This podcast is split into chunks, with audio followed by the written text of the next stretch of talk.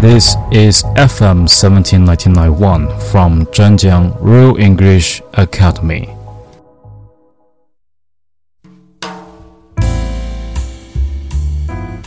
Hello everyone, this is your DJ Guy. 今天来到我们录音棚的是我们来自英国伦敦的大美女 Veronica. Veronica 将作为我们今天的代班 DJ。现在我们把时间交给 Veronica. Welcome.Hello everyone, this is Veronica Zhang. I'm your today's guest DJ. New voice, huh? Yeah, I want to introduce myself for a bit at the beginning. I just finished my postgraduate from Royal Holloway University of London, and I'll be living and studying in UK for 8 years. I love UK and I love London.So, today I'd love to give you a short introduction to an afternoon tea culture in London.Well, when we visit London and a friend says, let's meet for an afternoon tea, my first thought is not where, but what kind. As in what kind of afternoon tea service? Afternoon tea can be split into 3 categories, traditional, modern, and basic.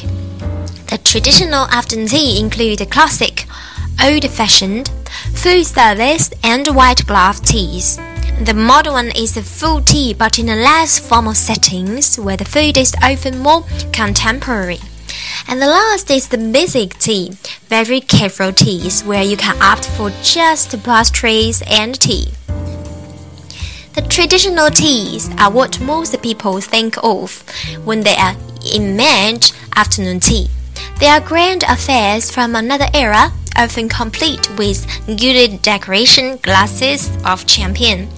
In New York City, there are some options like this, but in London, you could live there a year and still not make it through all the traditional afternoon tea establishments.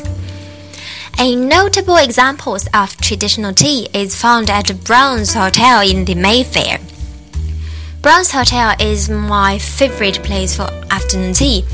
I remember me and my girls, Penny, Kitty, Claire, and Steffi, we used to have a plan to have the afternoon tea, but we was crazy about study at that moment, so this afternoon tea parties never come true, but I promise it will.Okay, come back to the teas. At Brown's, you have it all. 3 tiers with tea sandwiches on the bottom, scones in the middle, and sweets on the top.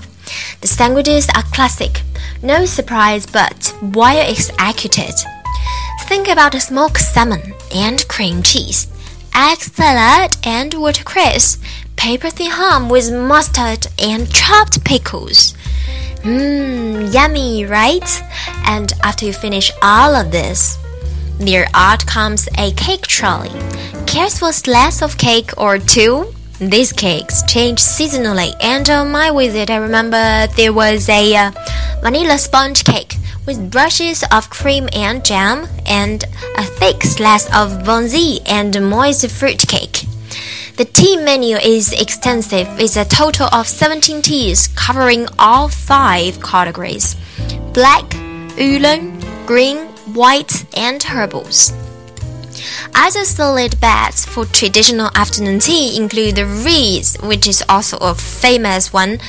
It's easily the most opulent in town, but you have to make reservations 2 months in advance. Also,Claridge's Hotel and Palm Court as the Langham. Alright, so far I introduced about the traditional tea. So the next is the modern one. Should I carry on? Nope, I'll leave the modern afternoon tea introduction to next time. Alright, so this is the first time to being a DJ. Still a bit nervous, but I hope everyone like it. I'll see you next time.